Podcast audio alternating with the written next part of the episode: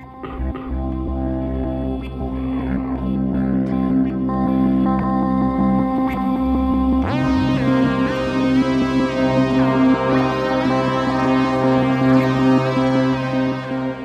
are the Mystery History Podcast. I'm Allison.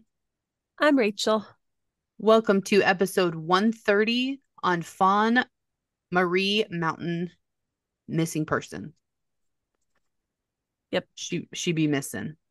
She is still currently missing, yes.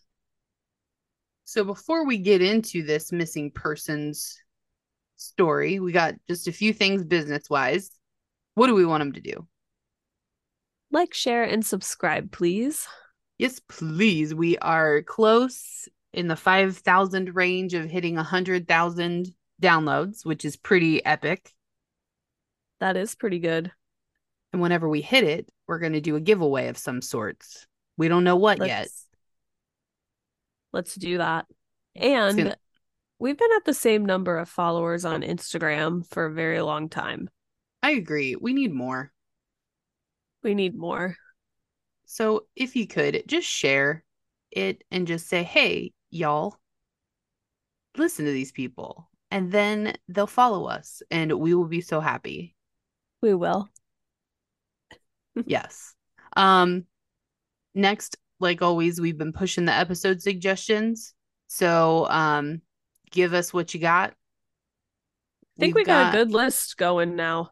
We do. We do. We do have some people that have commented. We've working this in. This episode actually was um, suggested by Jory, my cousin, who Mhm. lives in this town, who we all have things going on in this town. Um, but I've never heard of, of this case. So I'm excited to hear about it.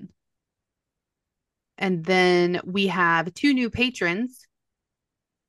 Um, True Crime University and James. Uh, we have some other ones too. We did um Jamie, our artiste, wrote us up a little toe tag thing. So if you become a patron, you will get a shout out on the show and on our Instagram. So that's exciting. She did a good job on that. As always. Right, as always. She just is a magician of things. She is. And thank you, True Crime University and James. Yes, thank you very much. If you would like to join our Patreon, you would get access to over 100 episodes, uh, either at a $2 or a $5 tier. And you also receive a discount co- code for merch. Our merch is out there on mysteryhistorypodcast.com. Uh, the Patreon, we have links all over the place, but you can go to Patreon and type in Mystery History Podcast and it will pull us up. See the little microphone, and that means Yeah. you're there. Our next Patreon episode is on the eyeball killer. Gross. Yeah. I'm not stoked about this one, I gotta tell you. No? Eyes freak me out, man. Yeah, it's pretty creep. And do th- does he kill people from the eyeballs? No, I don't think so. He takes them, doesn't he? Yeah. What a sick son of a biatch.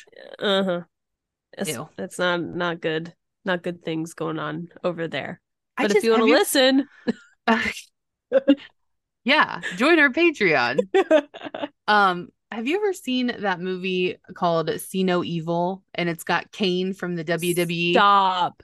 I Stop. forgot about that until you just said that and I like got a real gross feeling in my belly. He takes the ball, I- the balls of the eyes. Also, Does he like sew? no, he just plucks them out of their nog and puts them in like water jars.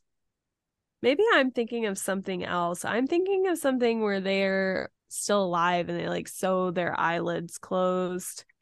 No, are you thinking It's of like strange? What is that? Remember that movie we watched a long time strange ago? land. Yeah, that movie freaked me out. Maybe I don't know. And for some reason, people under the stairs is hitting me, but I can't remember if that's it. It was definitely one of those movies that my mom let me watch when I was not old enough to be watching Yeah, that kind of stuff. Eh, those we watched a lot of stuff that we shouldn't have saw, like Strangeland. That was at the peak of like AOL and chat rooms. And Yeah. scared Dee Snider, man, what a guy. He can sing like the best of them, and he can freak people out, man. Creepy. Creepy. but those are good movies. But yes, See No Evil is with Kane from the WWE, and it's like these kids have to go to this house to try to clean it up for because they're in like juvenile detention. And then he's Yeah. in the building and he lives in there, and then he starts killing them one by one and plucks their eyeballs out. I definitely have not seen that. So I'm It's not, sure why that gave me such a like visceral feeling. It's, But- it's not like, you know, it's a WWE movie, so take it for what it is. But it was all right. yeah. I think it was like from the 2000s ish. It's I think it says 2014. Yeah, that's in the ishes. That's that's very 2000. yes, I like to We were- round down. We were grown-ups at the time that came out. So, yeah, Yeah. definitely wasn't that one. And can't say that I'm to see it cuz you only Mm. partly sold it. It was more like a if I'm really bored and it's the only thing on. Yeah, like the literal only thing on. Which is not really possible now. So, No. There's so many streaming services, it's redonkulous. Yeah, no, I don't think anybody's searching for that on on Netflix or anything. I mean, it's it's one of those ones that happened. And there if you want it. yeah. I mean, if you really like Kane, uh, sure. Go ahead and give it a whirl. Speaking of like things that you should watch, The Last of Us. Yeah, I I know. need you to watch them now. How right many now. episodes? Four. Three. Okay. Just and three. Well, and they're an hour long, right? Yeah. Yes. I- which is I could- great. You're gonna mm-hmm. wish it didn't end.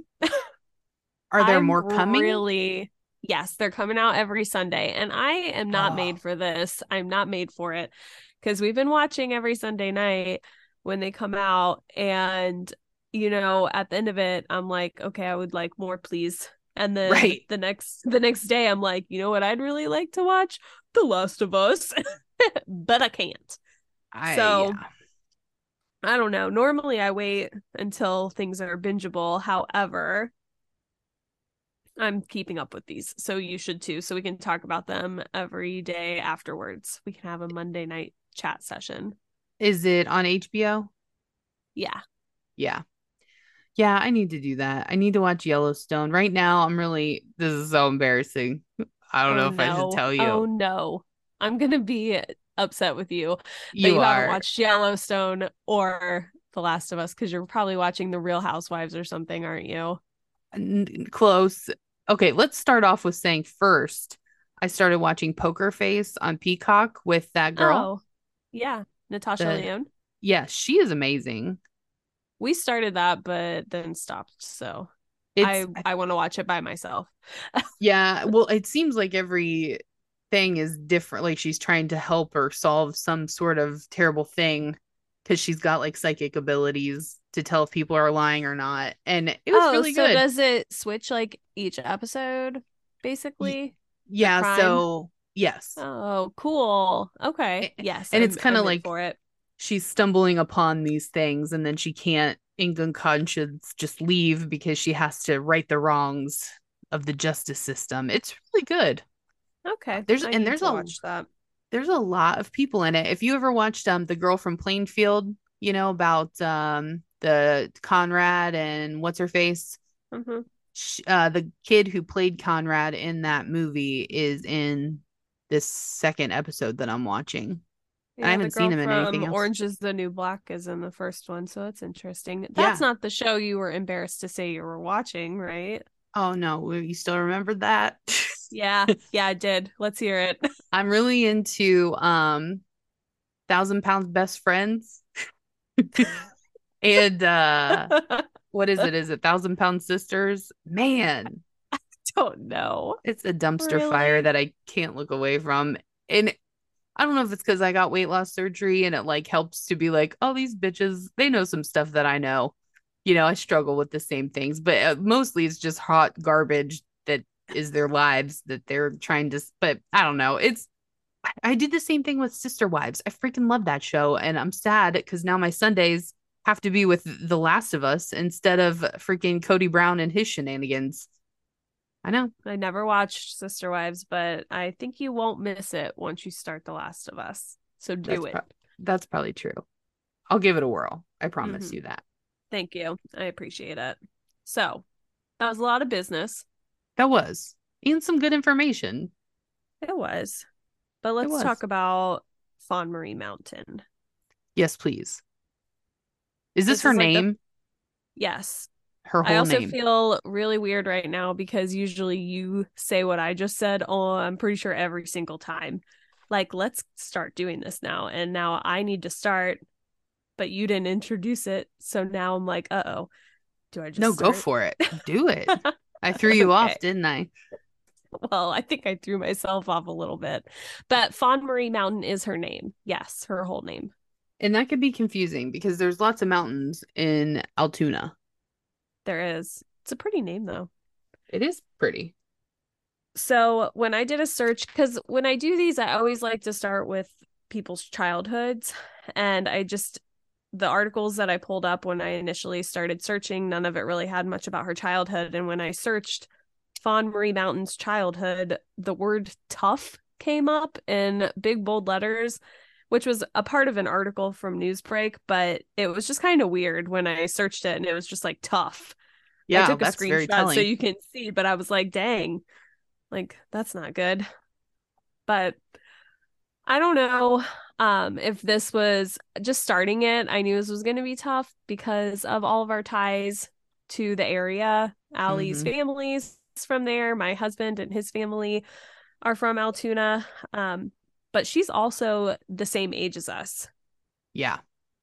So when the things that are happening to her um, through her childhood and then through her partial adulthood, I'm looking at like the years that it happened and thinking about like what I was doing because she's the same age as me, thinking about like what my life was and what I was doing. And it, man, it's just heartbreaking. She was born one month after you exactly. Yeah. Yes, she was. That's crazy. Yeah. So Fawn was born on March 2nd, 1987, in Altoona, Pennsylvania. And her childhood, as previously mentioned, was reportedly tough. Her parents had a tumultuous relationship and they fought often. There were claims that her family and friends of the family both physically and sexually abused her. Despite the trust issues that this instilled in her, Fawn was still a really loyal friend and she cared deeply for her mother Dorothy and her brother Alan. And she was especially close with her cousin, who was named Bridget Gill. Um, she was close to her and they loved each other and were really good friends. Hmm. So her school friends remembered her as a lively person who was involved in several extracurricular activities. She was described as sweet and easygoing, a person who would go above and beyond for her friends, and someone that everyone loved. Wow. Especially So- with coming from something so tough. That's nice to Mhm. see that she was still sweet. Sweet and loyal. However, she always seemed to attract the wrong guys. When a person the when a person lives with abuse like that, it kind of becomes a cycle that can be difficult to break away from. Um, I don't know about you, but I've read a lot of articles because I know when I was younger, I used to thrive off of like arguments. Mm-hmm. And I don't know. I mean, there wasn't like a ton of arguing in my house or anything like that, but I could tell in my relationship, like with my now husband, when I was younger, and honestly, probably more more recently than I care to think about. we would like have arguments and it just brings like energy to things and i remember reading some articles about that saying like that's just kind of a cycle that you are into and you have to be conscious of those kinds of things to break away from that so that kind of for me brought a new perspective to people that were abused and then end up in abusive relationships because to me i'm like what are you doing yeah. like you know the signs you've been here before like get out um but it's it is something i think a lot of people have to be just like consciously aware of to and work on it um to avoid that kind of situation. But she ended up with the wrong guys basically. And um she ended up in a couple of abusive abusive relationships. And from a young age um she got pregnant twice with the same abusive guy he made her life miserable Mhm. but fawn being a loyal person she didn't give up on him And after several years of suffering, he left her. Wow. That's really gotta hurt. Yeah. Despite all of the mistreatment that she had endured, she was crushed that he left.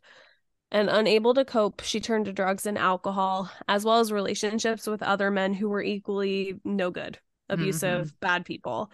And eventually, she lost custody of her two children. Wow. Now, what like a... all. Mm. What were you going to say?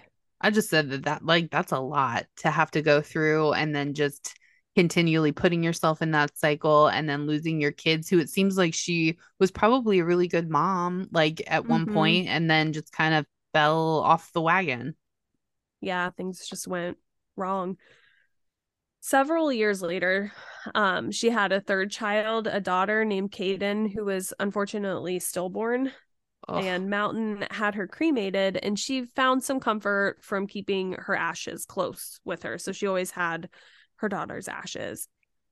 And we when we talk about this, so like all of that to me, I'm like this woman is 35 now. Yeah. Right? Like yeah. she has lived a full life. All these things have happened, but it really was only like to this point, like 2008, 2009, which is the 2009 is when I graduated college. Right. Still so she's still a baby. Yeah, she has had all of this in her life and she's still young. Wow. Very young. So after so much hardship, things seemed to be looking up for Mountain. In 2009, she reportedly met Heather Dilbert at the Altoona bar called The Island. It was her it's first rela- Dibert. Oh, what did Dilbert. I say? Dilbert? There's no L there. Yeah. Excuse I did the same thing. But do you know where the island is? No. I drive, I mean, it burned down, but we drove past it every time we went to go visit Brian's dad. Really? And I remember, yeah, when I saw that, I like looked it up because I was like, that looks real familiar. Yes. Wow. Like very close. Yeah. Wow. Okay. So, um, it was called The Island. It was her first relationship with a woman, and there seemed to be an immediate mutual attraction. She was really excited. She believed that this could change her whole life and things would get better. After the two started dating, Fawn changed a lot. She focused more on Heather and would often forget her friends and family. That's not a good sign either. Um, mm-hmm. Though the speed of their relationship worried Fawn's well wishers, they couldn't say much. Within only a few months of dating, Mountain informed her family that she and Dibert were moving in together and they'd gotten their own trailer in Binks Mill Court, Claysburg, which is about 25 minutes away from Altoona. In what would become an eerie moment of unintentional foreboding, Mountain told her mother that if she moved to Claysburg with Dibert, she would never come back to Altoona. So probably just thinking there'll be bigger and better things in Claysburg. Mm-hmm. Mm. Heather's family owned a butcher shop there, and Heather and her brother Mike often worked there. Mike's girlfriend Stephanie also moved in with her boyfriend, and they got a trailer next to Heather and Fawn. Stephanie loved Fawn and was very comfortable with her, she, however, did not really like Heather. According to Stephanie, Heather was a tough woman to live with. She was short tempered, rough, and cold. Stephanie even mentioned that Heather's previous partners got restraining orders against her because she abused them. That was wow. four, like four previous partners, like not one, what? but like a like quite a few. Wow. So naturally, Stephanie was concerned for Fawn, However, none of this really seemed to bother Fawn. She was madly in love with Heather and she wanted to live happily ever after with her. Wow. Still carrying on the toxic traits. Yeah. Initially, it appeared that all was well, but Mountain's friends and family soon grew concerned. Dibert began to monopolize Mountain's time, and Mountain, who is known for her willingness to do anything for her loved ones, began to focus entirely on Dibert. Mountain's cousin Bridget um, explained that Mountain rationalized this as Dibert being protective, not controlling. And that is a hard thing to try to reconcile and know which one's which.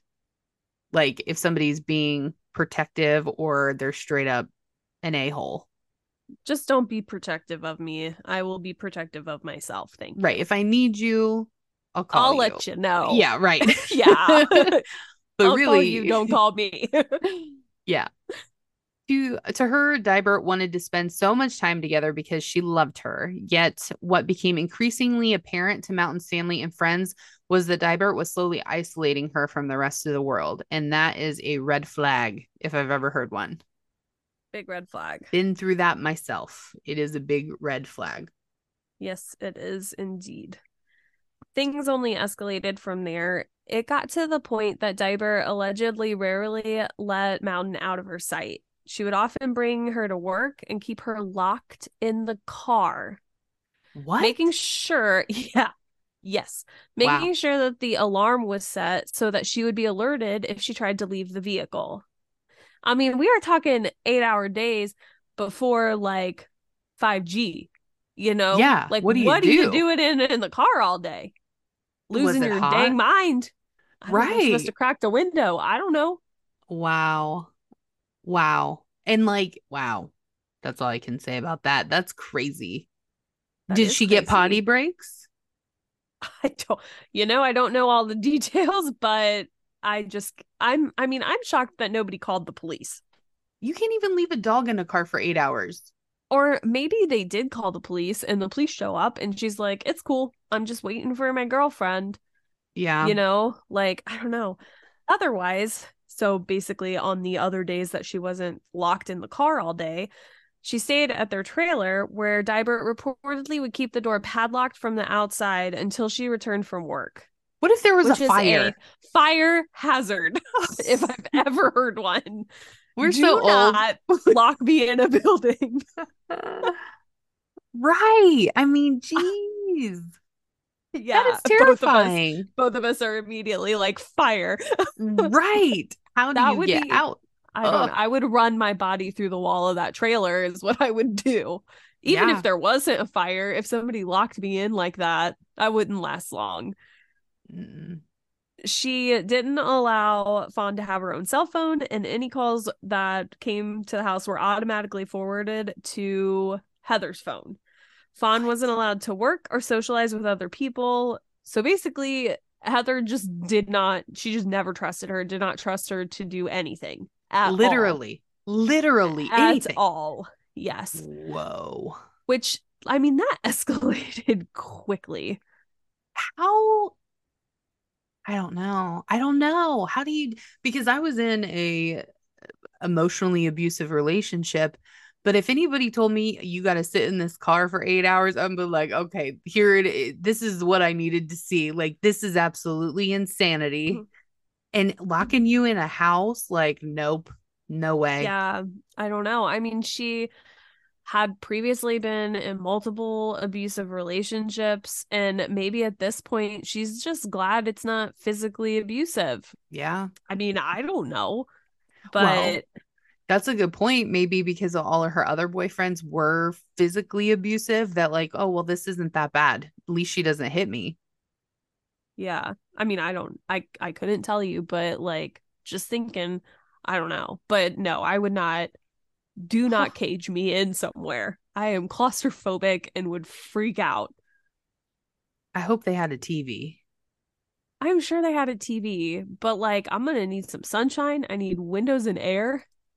I don't know about you, but like I get on an airplane and as soon as they shut the door, I can think of nothing except for the fact that I can't get out of there and I'm breathing recycled air. hmm And if I, that's why I'm usually drunk when I fly because I need something to take the edge off because I Yeah, will that- freak out. That whole air thing, I feel like my, I get kind of like short of breath. Like, I can't Like breathe. there's not enough air in there because it's all already been breathed. Yeah, that's gross. It is Uh, gross. Yeah, no, I'm not a fan of flying either. I don't like the the fact that I'm stuck somewhere. Like if I go to an airport 7 hours away and the flight gets canceled or whatever, like you're just stuck. Yeah. I don't like that.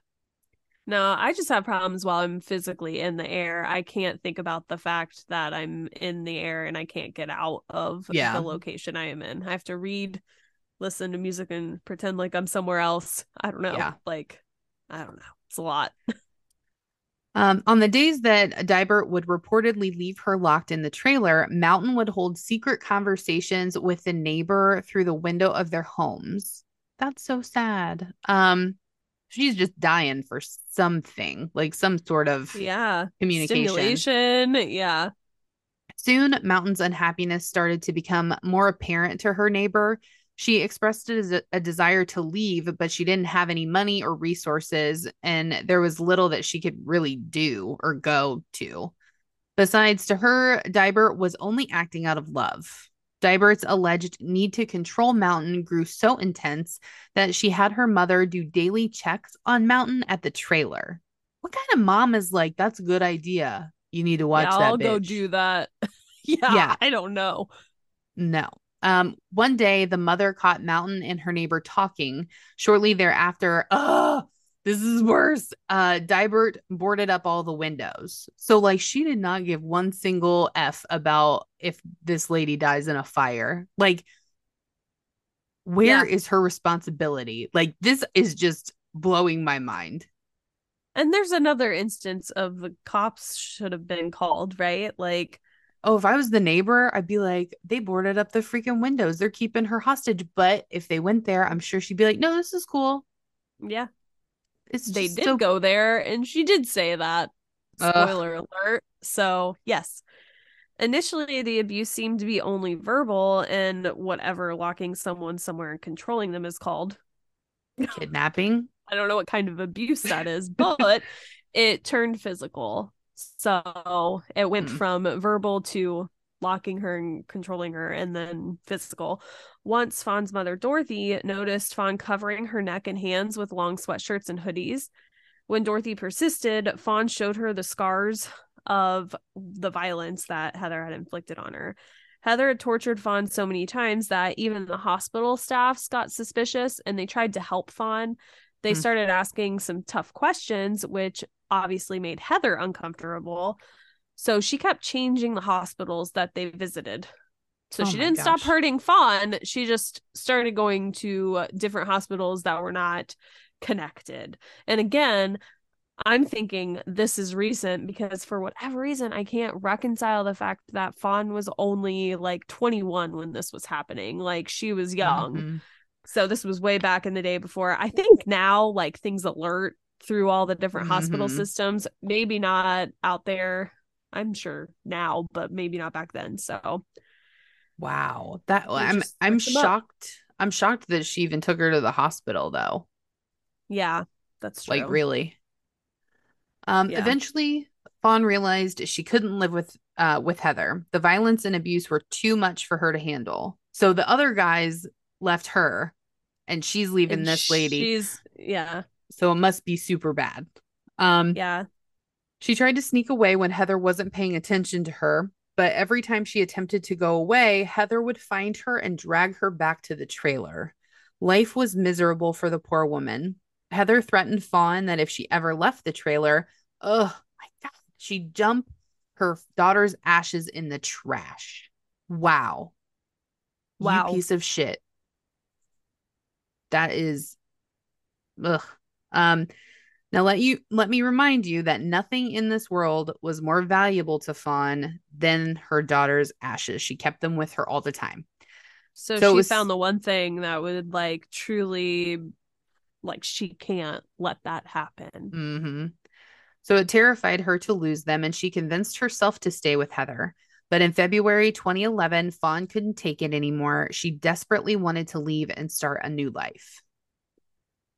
So Heather locked Fawn in the car with the usual alarm system turned on. Despite the fear of trigger- triggering the alarm, Fawn escaped. She called her friend to pick her up. They stopped at the trailer to pick up Caden's ashes, but when they got there, Fawn realized that she didn't have the keys to the trailer, so she she had no way to get in. hmm So she tried to break the lock, and Heather called the police and complained that Fawn was breaking in. Oh my God. the court charged Fawn $2,700 for felony burglary and trespassing. No one believed her when she tried to explain that she lived there, that she wasn't breaking into a random residence. This is her home. At the same time, Fawn's mother, Dorothy, received a restraining order from Fawn. What? Okay.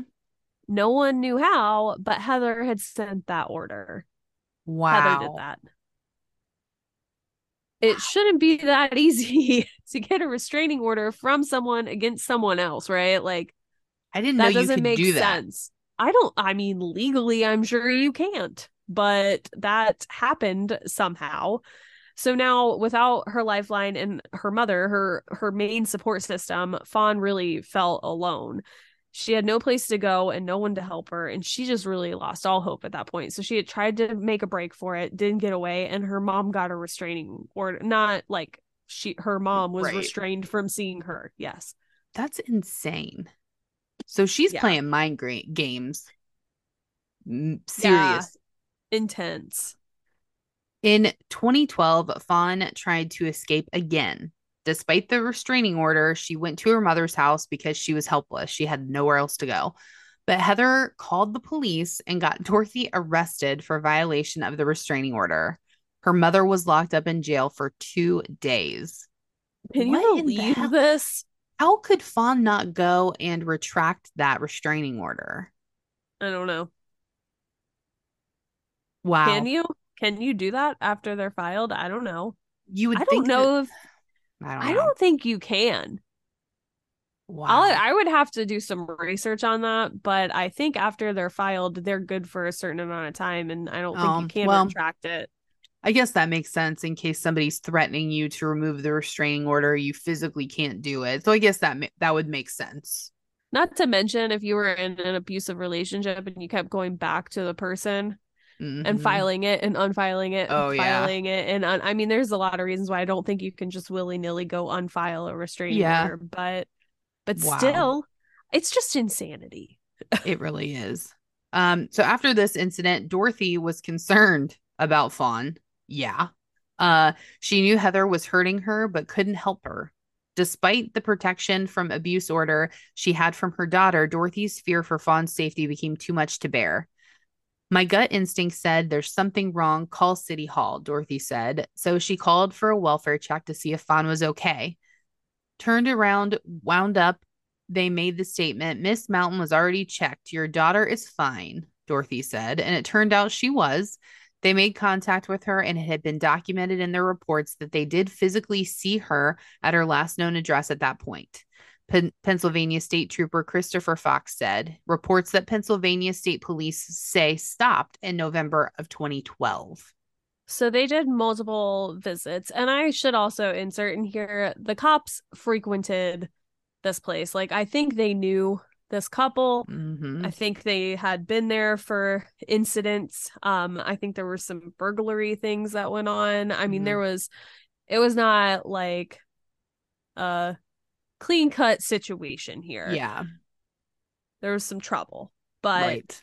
they did some wellness checks they documented them and they, those reports of them saying they saw her stopped in november of 2012 Wow. before thanksgiving fawn heather and heather's family spent time together getting ready for the hunting season which is like a big deal over there Yep. and they own a butcher shop which processes people's animals Oh my god. And to thank everybody for their help, Heather's father offered drinks to everyone. To Heather's annoyance, Fawn also had some drinks and she had a good day. Later that evening, Fawn, Heather, Heather's brother Mike, and his person Stephanie headed back to their trailers. Fawn told Stephanie that she had had a good day. She wanted to spend the rest of the night watching a horror movie and relaxing. Stephanie found Fawn cheerful, and that was the first time in a long time that she felt that she had been happy. But Stephanie never expected that that would be the last time that she would see Fawn. On November 26, 2012, Heather's parents came to pick their kids up for work, and as they reached the trailer, they saw Heather casually smoking a cigarette outside. And this was odd. it was odd to see Heather without Fawn Mm-hmm. after all of the times that Heather had brought Fawn everywhere that she went. So right. where where is she? Stephanie asked about Fawn, and Heather randomly admitted that Fawn had run away in the middle of the night. Hmm. She claimed that she had searched for her, but that she couldn't find her. That's weird That is weird. because this is not the first time that this Right. has happened. And she never left Fawn. And even when Fawn had escaped previously, she always found her. She always made her come back home. So this was weird that she was like, I looked for her. She gone. Can't find her. Whatever. Ugh. Especially after all of the the trying to rip her away from her family. Like this wasn't something she was just gonna let go. right. Hmm. So Stephanie knew at that point in time that something was wrong. Something's off here. Yeah. It wasn't like Heather to not search for Fawn. For years, Heather would lose her mind if Fawn wasn't where she expected her to be, obviously. But this time, she didn't try to find her. She didn't call Fawn's mother, her friends, or the police. She was completely cool with the fact that Fawn's not there. Strangely, Fawn also took nothing from the trailer, not even her daughter's ashes. That, yeah, Yeah. never. Nope. That wouldn't have happened. Plus, it was a late November night with no jacket. She couldn't have survived the cold. It gets frigid in Pennsylvania. think, yeah, and I think they're like in the mountains. yeah. Yeah. So it's like even colder than if you're in the valley. right. Stephanie contacted Dorothy about Fawn's whereabouts, but found out that she knew nothing. Dorothy then reached out to the police, but the police didn't register a complaint because Fawn was an adult, like we've seen so many times before, which is ridiculous. Uh, week so mad.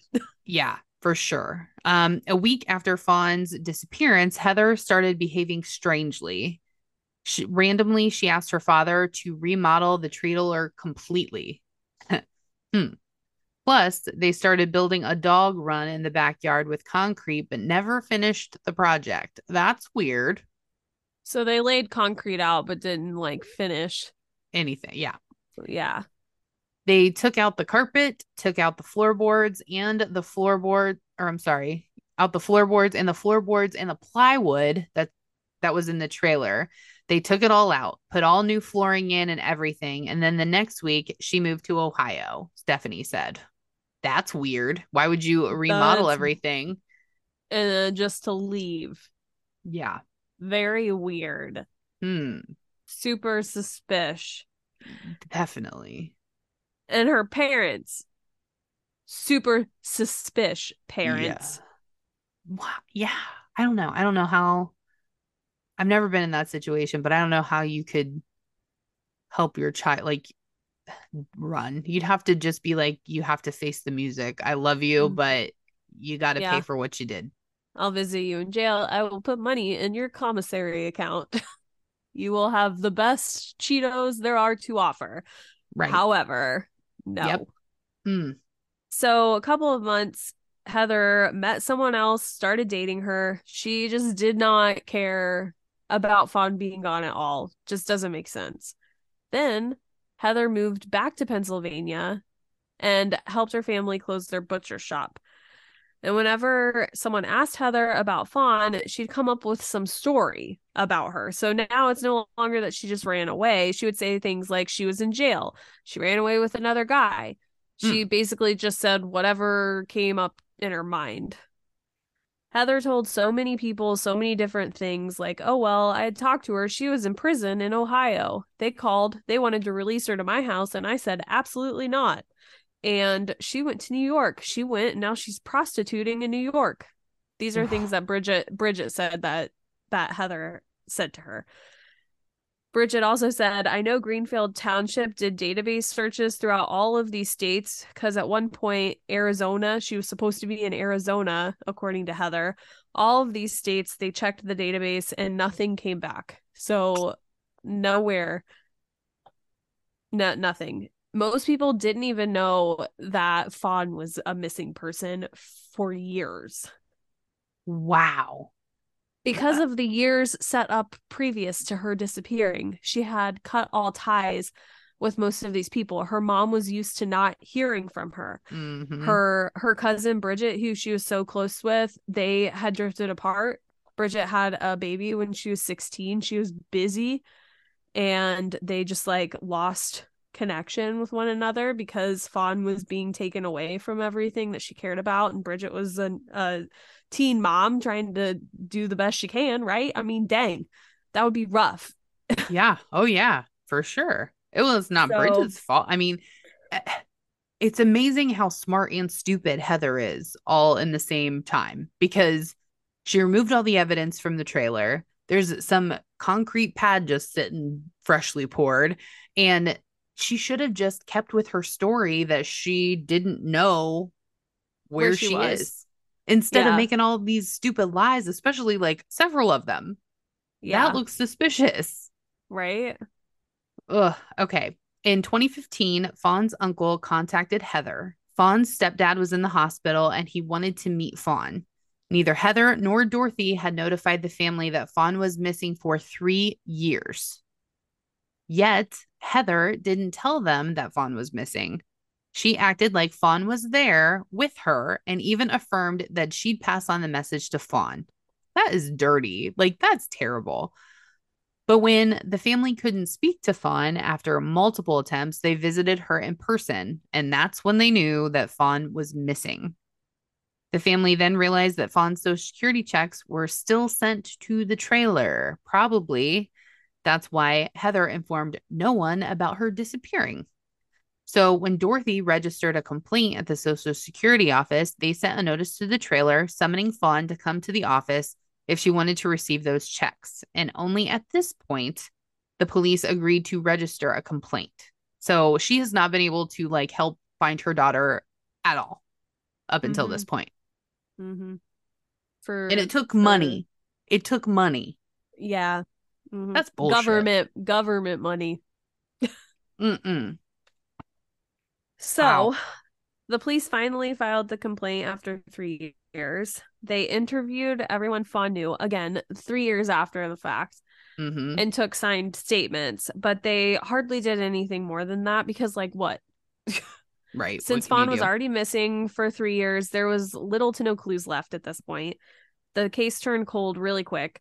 Even at that point, only a few people even knew that Fawn was missing.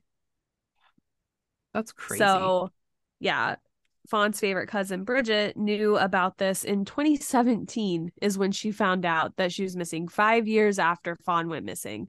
Holy crap. Over yeah, and like I had said, over the years Bridget and Fawn had drifted away because Heather never allowed Fawn to contact anyone. Plus Bridget had that baby and her life moved on, you know. Bridget, at this point, after she found out, wanted to do everything in her power to help find Fawn. She realized that she needed to be an advocate and she pushed the police to continue the search. She also contacted Stephanie, Heather's brother's person, girlfriend, Uh-huh. lady, um, to try to gather information. Wow. Five years. Could you imagine learning that? Like, maybe if she would have known sooner, she would have been found. Yeah, and it's that's just heartbreaking to me because when you think about like people that you're close with and then think, I mean, life happens. Like friends are meant for seasons sometimes, Mhm. not lifetimes. And you know, when those kind of things fall apart, you don't hear or reach out to people. And then to find out that they've been missing for five years and it was somebody you really cared about and loved, I mean, that Mhm. would break your heart. Like that is so sad to me. That is very sad. And it's sad that nobody knew, like, nobody that Yeah. she was missing. I mean, I think it's kind of like strange that her mom didn't like pass on the information. oh, I'd be making flyers, I'd be posting on Facebook. You'd never hear me shut up. You're the enemy. Yeah. And they're like family. So it's kind of strange that like all the family didn't know. They must have been like estranged Yeah, from the mother or something. But yeah. Mm, mm, mm, mm. Okay, so now Bridget and Stephanie are together. The two of them reached out to other people and started their own investigation, but it was already five years and details were foggy because I can't remember what I did last week. Mhm. So, totally get that. Almost everyone they reached out to told them that they'd already spoken to the police. Bridget then asked the police for information, and they confessed the records were missing. What? What? happened? Yeah. So obviously Heather knows somebody in the police department because she got the restraining order and now she's got these files. I don't know. It's real fishy. Yes. Um so they were missing all the signed statements were gone. Plus the police who handled the case was fired from the department. Whoa. And Probably for losing everything and doing a crap job. yeah. And they were uh, reassigned no one no one was reassigned to this case. So it just died right there. Mhm. Fawn's missing report was neglected for several years, obviously. So in August of 2017, Bridget pushed for an investigation and the state was finally involved. Their involvement seemed to improve the situation, and the police were making sincere efforts to find her at this point. A $10,000 reward was offered for solid, solid leads.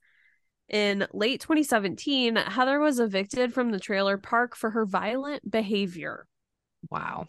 That's going to be pretty sh- violent, you you know? seen Trailer Park Boys? Yeah. they punch each other all the time and everybody's drunk. right. Yeah, it's got to be pretty bad. After she left, the police searched the grounds for any information on Fawn. They especially wanted to check that concrete dog yard, hmm uh, but they didn't find anything. Hmm. Bridget and her family also contacted media houses to spread the word. They did several interviews and requested people to offer information. And in 2018, they also started support groups and are now actively raising awareness on social media. And you said you drove by a billboard of this. Yes. So there's a couple things that I left out in the notes that I should state. So there's billboards around Altoona. I don't know how many there are, but I I know specifically there's been one and I don't know that it's still there, but I remember it. I think And I- so when you're coming down the mountain, kind of. Like, Yes, it's on the Yeah. edge of town and there's like a i don't know if it's like a railway or something, but there's like a concrete tunnel you drive through and it's like on the Yes. I've seen that I too. I can't see I can't see her picture, but I remember it says missing really big and I'm pretty sure that was her and again, I couldn't tell you if that's still there. I mean, this could have been 10 years ago that it was there and I saw it. You know what I mean? Mhm. but but I remember seeing that. And then two, there was somebody I should have put this in the notes and I'm regretting it now. Um somebody did coverage on this a social media person and they raised like another seven to ten thousand dollars i think. So the pot is up to seventeen to twenty thousand dollars for information which is pretty cool because i mean i don't think this chick was from there. I think she heard the story and was like we got to get this solved. So Mm. people came together about it which is really awesome. And it's really That cool is. that that is like something that can happen. Um That's amazing. yeah yeah. So it's it was like revamped basically. Um but here we are Wow. Mm. hmm For years, Fawn's family and friends have believed that Heather had something to do with Fawn's disappearance. this is what the police had to say.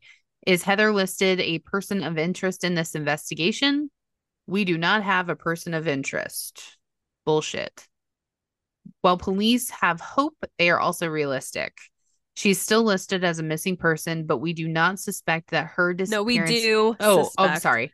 I'm sorry. We do. That would have been like a real bummer. the Um, opposite but we do suspect that her disappearance is associated with foul play.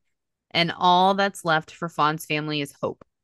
Um, I really want to know where she's at, Alan said, so I can tell her that her dad passed away and mom's not doing so good. So we need her. I have to find her. Oh, that's her brother like that's ugh, oh, that's terrible. It's heartbreaking It's just so just- scary that people can just be there one minute and gone the next, and nobody knows where they are. and it's like I mean, this family's still there, so maybe I shouldn't say this, but it's like low key obvious. Like, pretty sure Heather did it. They had a butcher shop. Mm. And then they closed afterwards. Like, and they redid the entire trailer. Like, y'all look suspicious. Yeah and not helpful in this investigation at all either. Like if she truly went missing, wouldn't you think that that family would be trying to find her too? That she was basically part of their family. She'd been there for years.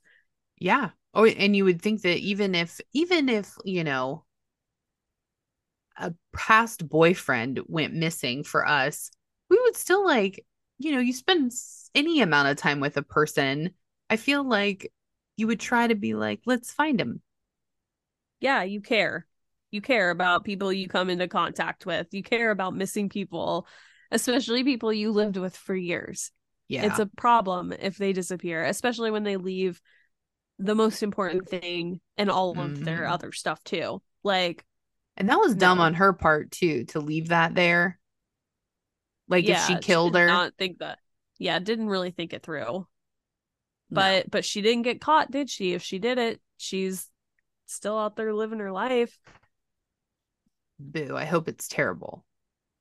Me too. so, because Fawn is still missing, I wanted to put in her characteristics um you know something to keep an eye out for she disappeared on november 25th 2012 she's been missing for 10 years well uh, coming up on 11 now from claysburg pennsylvania she was 25 at the time she went missing. She's 35 now. Maybe 36. Um, no, 35. No, she's your age. She'll be 36 in a month after me. Um, she's Caucasian, female. She's 5'2, weighed 105 pounds. She had naturally brown hair, which she sometimes dyed auburn or black, had blue eyes, pierced ears, a pierced lip, a large tattoo on her back um, with the words R.I.P. Kayden and either angel wings or an angel with wings with that tattoo. And she also had a tattoo of the name Braden on her neck. Oi, man. And then I just included a screenshot of Heather Dibert's Facebook on here. Somebody needs to alert this girl that she's with that she is a murderer. That girl has to know. I don't right? know how you don't. I mean, did is she back in Pennsylvania? Uh-huh. Heather? Uh-huh. Ew, we could be at Walmart and run into her. I go to Walmart uh, there. Uh-huh. Yeah, she's Ew. around. Oh my god. Nope. Yeah. Don't talk to me. And it's crazy because you know, this isn't the only story like that. Like this stuff happens where like it's pretty clear at least to me but what happened here and she's just out living life like walking around like nothing happened and has at this point probably little concern that she's ever going to get caught because it oh yeah. is 10 years later and all mm. the evidence is gone. So yes conveniently. Mm. yeah. That's still weird. She has to have somebody she knows involved. Her family. Well no i mean on the police force.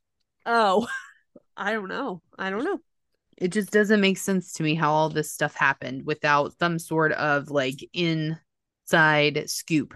And maybe it's yeah. that dude who got fired. I don't know.